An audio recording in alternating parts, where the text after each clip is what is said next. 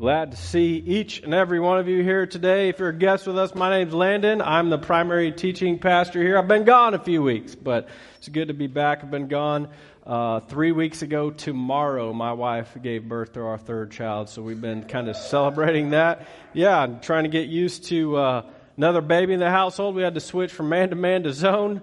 And uh, we just locked the kids down. That's what's crazy. We finally got, you know, I got the boy sometimes, she had the girl. We had locked them down. Then, bam, third human being in the household. Having to switch this. I have no idea how it happened. Well, I mean, I know how it happened. Not, that part was kind of cool, but I mean, never mind. No. Sorry, that's ridiculous. But last week, then, I was gone in Omaha. I got to do a wedding. It was great. The ceremony was fantastic. The weather, not, not awesome. Okay, I mean, it was cold and raining, snowing. I've decided at that moment if you are having a destination wedding or going to renew your vows or anything like that, you want this guy involved. Florida, Hawaii, California, okay. Midwest, not for me anymore, okay? So you got to figure that out. Uh, but just to catch us up, before I left, we started a brand new series in the book of Acts called The Movement. Basically, we're walking through that book of your Bible called Acts. And really, the entire premise of the series, the lenses with which we are reading this book of Acts, you might jot this down if you're taking notes, is that every movement starts with a moment. Every movement begins in a moment. My goal for you this series is not just that you'll read through the book of Acts together, although I hope you do. I think that would be beneficial. Ultimately, my challenge for each one of you is for you to look at your life and say, could this be my moment? I want you to ask that of yourself. Could this be the moment something in my life changes? Could this be the moment my marriage gets better? Could this be the moment that I get some financial freedom? Could this be the moment that I take some strides in life? I'm not scared anymore. I'm going to take that risk. Could this be the moment that you take that next step of faith? Could this be your moment? The first moment we looked at on Easter Sunday, really the moment, capital T H E, the moment that changed the world when the God of the universe stepped down into human history and became sin for us and died on a cross. Jesus Christ, the Son of God, took uh, our sin upon him. And the moment that he rose from the dead, it sparked a movement. In fact, the entire Christian faith hinges on the fact that Jesus rose from the dead.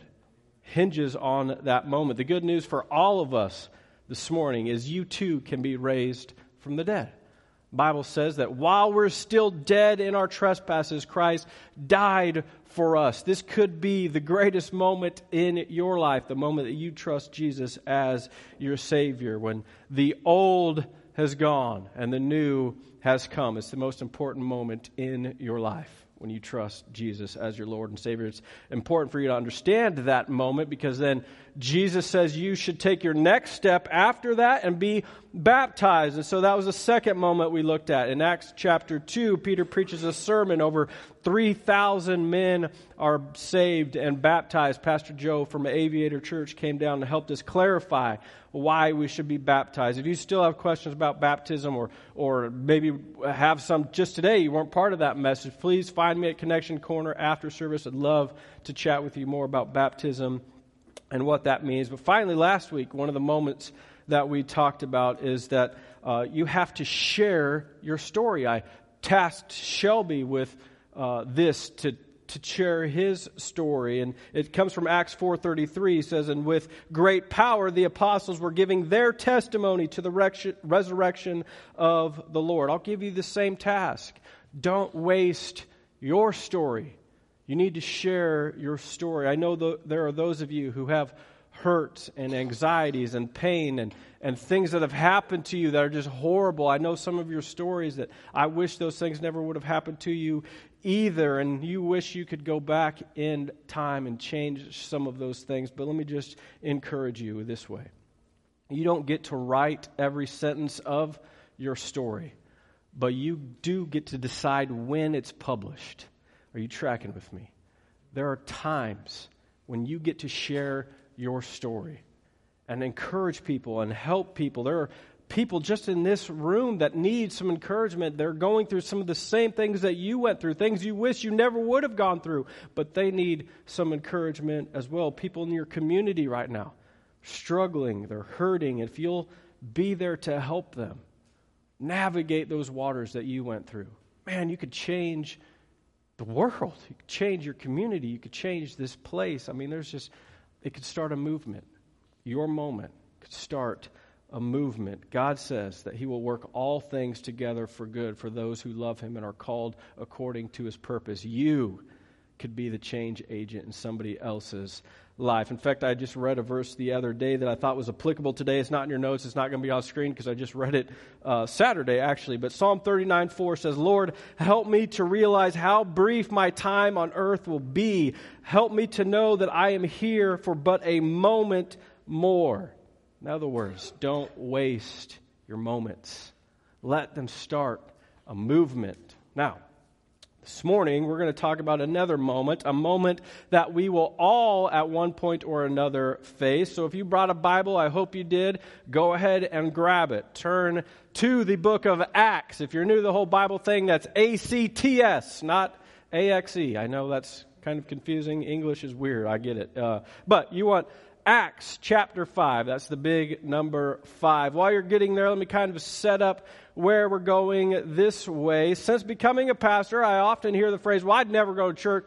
Church is just a bunch of hypocrites, full of hypocrites. So I'll never, I'll never go, pastor. I, I say, listen, believe, I know I'm a pastor. You're absolutely right. It's full of hypocrites. We're hypocrites everywhere. Why don't you come join us? Be a hypocrite with us. Because listen, we're all hypocrites on some level, right? I mean, did, did you brush your teeth every morning? Right? Do you, do you eat healthy every single meal? No, you got that cheat meal. I know I, it's my cheat decade. Okay, I'm just putting that out right now. I don't. I, yeah, I don't eat every single. Do you wear your seatbelt every time? I wouldn't, but that stupid dinging, you know what I'm saying? Ding, ding, I have to put it on. It drives me insane. How many of y'all drove five over to get here? Okay, yeah. Okay, there you go. See, we're all hypocrites on some level, five over. Well, uh, you know, who cares, right? How many of y'all got a new anthem pin? You took that mug home, okay? You're stealing from the church? That's jacked up. Okay, those are free. Okay, take that if you need to say, I, listen. I know I'm, I'm a hypocrite too, right? I mean, just last summer, we got a kind of strict rule in our house. It's, it's one ice cream sandwich for the kids, okay? Uh, one per day. That's all you get. Well, dad, dad decided he wanted a second ice cream sandwich. You know, I'm a grown man, okay? So I went and got myself a second ice cream sandwich. I hid from the kids when I did. But they found me, okay? They, they found me. Son says, hey, why, why do you get another ice cream sandwich, dad? It's like, listen, get, I bought the ice cream sandwiches. That's why you get out of here. You should have. You were supposed to find me. Okay, that's. But we're hypocrites, right? On some level, all of us are hypocritical in our life. But that's my point. The problem for us as Christians, if you're a follower of Jesus, is you'll be presented with that moment where somebody identifies the hypocrisy in your life and how you respond. It matters. Let's check this out. Acts chapter 5. Actually, let's take a couple verses back. Chapter 4, verse 36. This is going to uh, apply to us as well. Thus, Joseph, who was also called by the apostles Barnabas, which means son of encouragement. Time out, free sermon. How many of you would like that nickname? son of encouragement. Wow, this could be your moment to start a movement. You start encouraging people. Man, our world could use that. That one was free. That has nothing to do with what we're going to talk about. Uh, son of encouragement, a Levite, a native of Cyprus, sold a field that belonged to him and brought the money and laid it at the apostles' feet. Now we're in chapter 5. But a man named Ananias, with his wife Sapphira, sold a piece of property.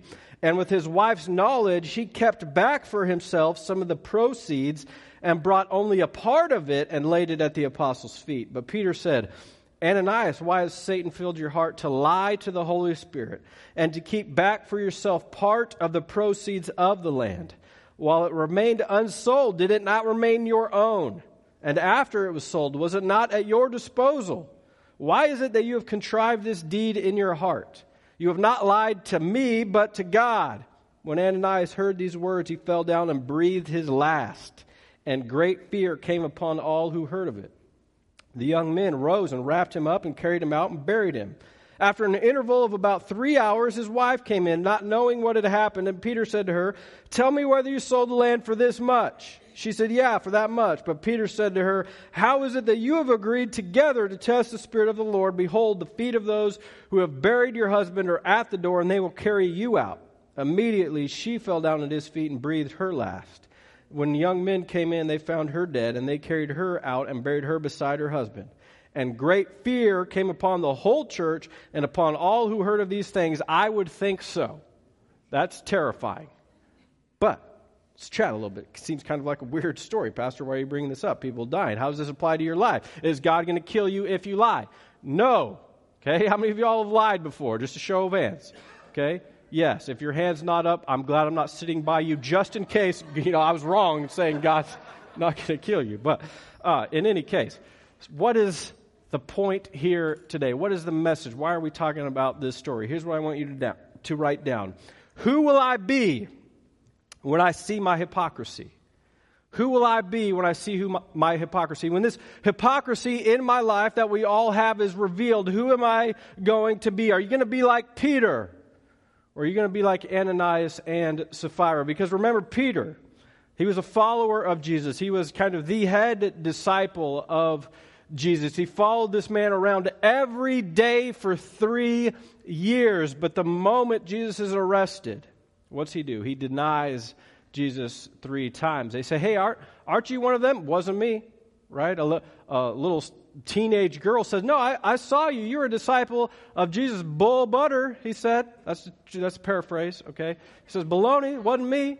Somebody else says, No, man, I, I'm sure I saw I saw you with Jesus. No, no, I'm not I'm not that guy. And then the rooster crows, daylight breaks. He's revealed his hypocrisy. Luke, the author of Acts, records for us in his other book called Luke that it, this uh, revelation of Peter's hypocrisy, it, quote, caused him to weep.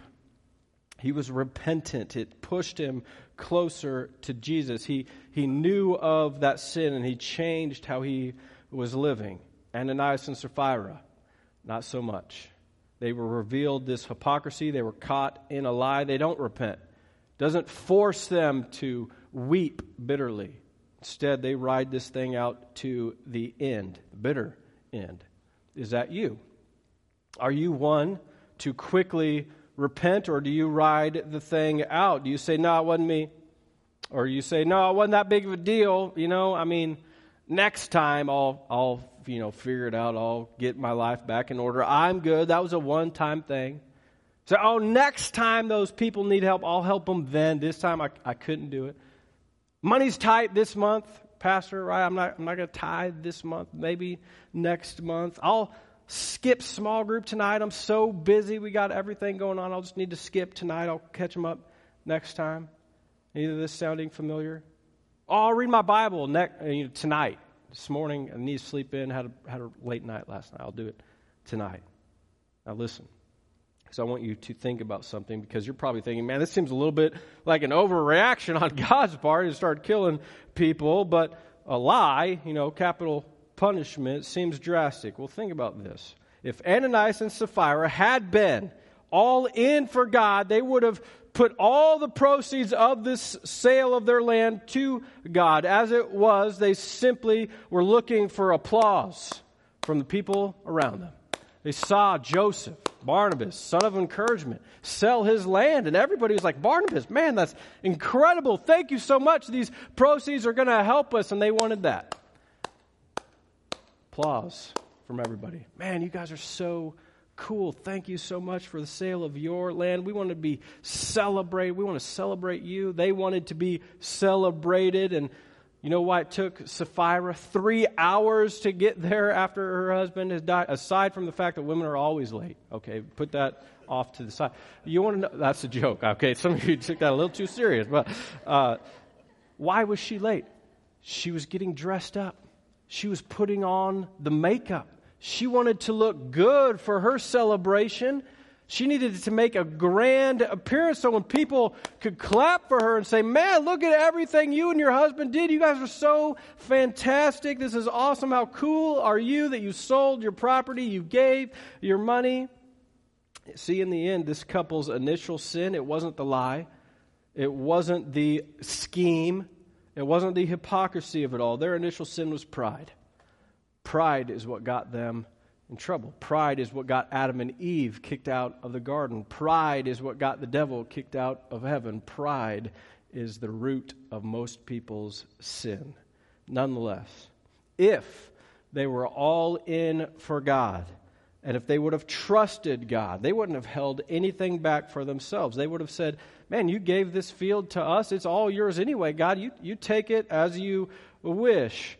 But, well, even Peter was like, Hey, was this not your field? You could have done anything you wanted with it.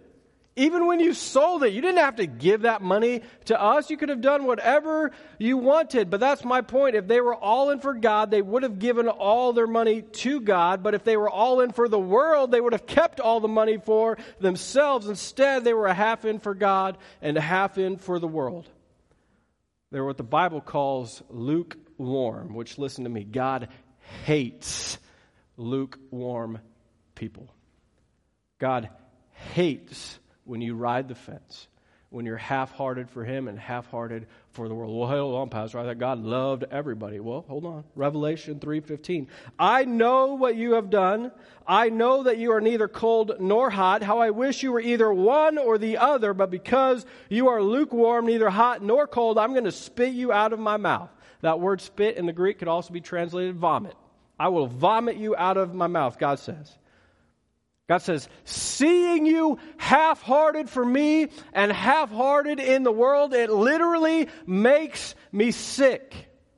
That's what God says about lukewarm people, half in for the world, half in for Him. If you're going to be half hearted in your attempt for God, He says, I'd rather you not even serve me. Rather you be hot or cold. We're going to talk about this next week in Acts 6 and 7, how you can live for God. But before I move on, you need to hear me say that you are as strong right now in God as you choose to be. It's your move. You want to be a better Christian? You get to choose that.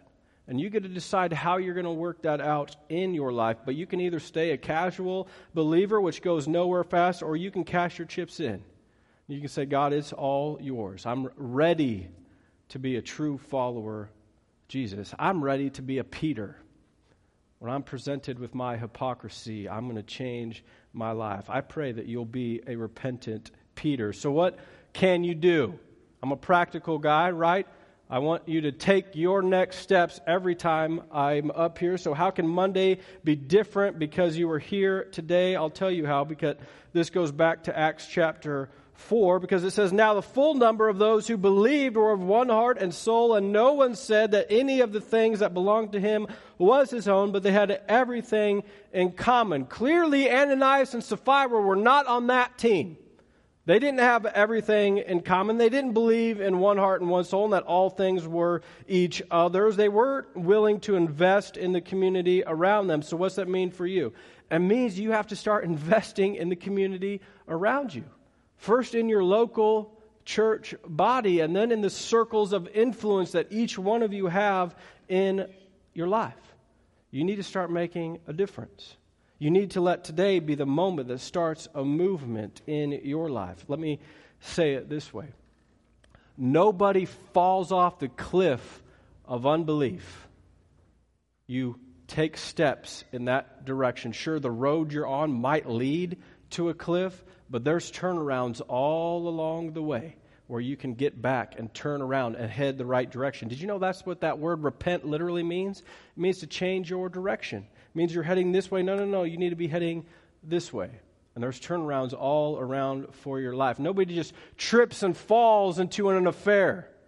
Nobody just trips into falls and decides they're going to become addicted to drugs. It's decisions here, it's shortcuts there. It's all of a sudden you're headed in one way and you need to turn around and head a different direction. Today could be your turnaround. Today could be the moment for you where it starts a movement in your life. Or you could be an Ananias and Sapphira and look right at me. It ends badly if you decide to stay on that path, to be half hearted in the world and half hearted for God. If you're the only one who knows all your secrets, you're in trouble. And listen to me, even if one person knows all your secrets and that happens to, your spouse, to be your spouse, it ends bad for both of you, okay? You can't be the only one, and your spouse can't be the only one who knows all of your secrets. You've got to bring people into your life that can help you navigate these troubled waters, that can shine a light on the dark spaces in your soul. The problem with that is investing in others, it's hard. Being of one heart and one mind, this is difficult. People don't like this. I, I, often hear people, I've quoted this verse, Proverbs 27 17, is iron sharpens iron, so one man sharpens another, which, which that's true, but have you seen iron sharpen iron? Have you watched that show on history forged in fire, iron sharpening iron? It involves a lot of heat, involves a lot of pounding, it involves a lot of pain and sparks, and nobody wants to call that their friendships. This is what the Bible says. How you change your life, it's, it's like iron sharpening iron. It's people being willing to pound on those dark spots in your soul, to call you out on some things, to bring noise into your life. So, again, what do you do? You intentionally get involved in serving your local community, your church specifically, and then you get involved, equally important, in a small group. A group of people that can do life with you. And the beauty of this is our groups are often May. So you can jump on in June. This busyness that you have right now with graduations and proms and weddings and all these types of things, you get this month off. And you can jump in in June and try it out. But listen to me, you've got to get some people in your life that can help you. What's ironic about that, about this idea that you need to be serving involved in a small group, I don't think that's new to anybody here today. I've been pounding that drum since day one. Differences when you're revealed this hypocrisy in your life that you know you should be doing that and yet you're not, who will you be when you see your hypocrisy? You're going to be Peter, you're going to be Ananias and Sapphira. The way you can kind of diagnose this in your heart is do you procrastinate? Do you procrastinate that decision to get involved? Do you procrastinate other decisions in your life? I'm sure you don't procrastinate on your work ethic. I believe all of you work hard, but you'll procrastinate somewhere.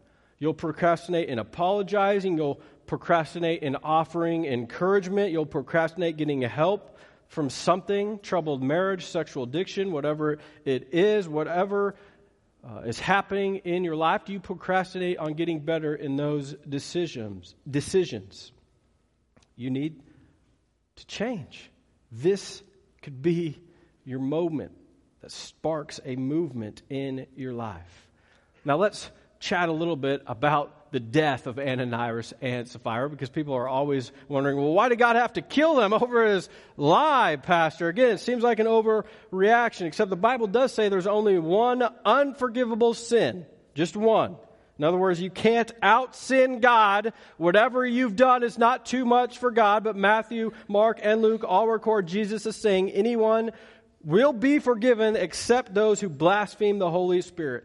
And Peter clearly points out to Ananias and Sapphira that they are testing the Spirit. But, so God needed to be consistent with his word, so he killed Ananias and Sapphira for blaspheming the Holy Spirit. But even without God needing to be consistent, here's my take on why Ananias and Sapphira had to die. Okay, so this is Landon, this is not the Bible. You tracking with me? I believe that Ananias and Sapphira had to die in order to give the apostles credibility. People needed to believe that these were chosen men of God. These brothers are killing fools by talking. Okay? They have a credibility that neither, none of us will ever have in order for us to believe what these men are saying, we need to understand that they know what only God can know and they speak with God's authority. And that proves the case there. But I think God also did it for another reason. So even besides the consistency of it, even besides the credibility of these men, I think God did it to demonstrate for us his power. Like if I would have known how big God really is, if I would have known that God was this big, that he could do something like this, when it was time to do something, I would have jumped in head first. I wouldn't have waited if I knew that this was the size of the God that I was serving when it was time to tithe. I wouldn't have said, well, what's the minimum amount that I can tithe? I would have said, how much can I give? What's the maximum that I can give? How much free time can I give to this God, this God that's huge? When it was time to do any of these things, I would have given it all away. I would have rearranged my schedule to make God the priority. I would have, I would have changed how I was living. If I knew God was this big, that on a, a spoken word, you know what I'm saying? I, I would have changed a long time ago. I would have brought people into my life to show me where I was weak, to show me where I was half hearted, to show me this hypocrisy. I would have tried to spread this word way sooner than when I was 30 years old, deciding that, God, I needed to give you my entire life. I would have I would have changed years ago. How many of my friends did I miss an opportunity to help because I didn't realize God was this big? To bring people into my life to say, you know what, guys, I, I want to be a better husband. I want to be a better dad. I want to be a better pastor in that order. How can you, how can you help me with this? Because the God I serve is huge. I don't want to get to heaven and him say, you know, you just did it and it's okay. I want, to I want him to say, no, well done, good and faithful servant. Enter into the joy of my master. I want to wring my life out for a God that's this big, that's capable of something like that. The reason Ananias, Ananias and Sapphira had to die is because God's not fooling around. God takes this seriously. God takes you seriously. You don't need to look any further than the cross of Jesus, the brutality of it all, to know that God loved you so much that He sent His Son to die for you, and He just wants you to change your life. See, every movement, it begins with a moment, and today could be your moment. Today could be the day, you know what? You're right, Pastor. I've got some hypocrisy in my life. I see it. And I want to be like Peter. I want to repent. I want to change. I don't want to be like Ananias, Ananias and Sapphira. Today could be the moment you change your story. You get to share that story with the people around you. Let's pray. God, we love you. We thank you for the opportunity to come and gather in this place to hear from your word. God, we're presented right now with the vastness, the hugeness, the bigness of who you are. We're humbled that we even get to approach your throne. God, I just believe that there are people here right now who have never committed their lives to you, who have never cashed in their chips and said, I'm going to follow you with all of my heart. I believe there are people right now who have made that commitment, but they've been half hearted in that. If that's you, I'm just going to ask you right now to kind of recommit your life to God or commit your life to Jesus for the very first time. And just repent, as the Bible tells us to, to change your direction. Just in your heart, say, God, I'm sorry. I'm sorry I've been heading the wrong direction. But I believe in you and your Son, that He died for me. And because of that, I can change. Help me serve you wholeheartedly. And when I'm presented my hypocrisy, help me repent. Take away the pride in my life. Help me change. God, I thank you for that. I thank you for everyone here today. Thank you most of all for this free gift of salvation through your Son, Jesus. And it's in His name that we pray. Amen.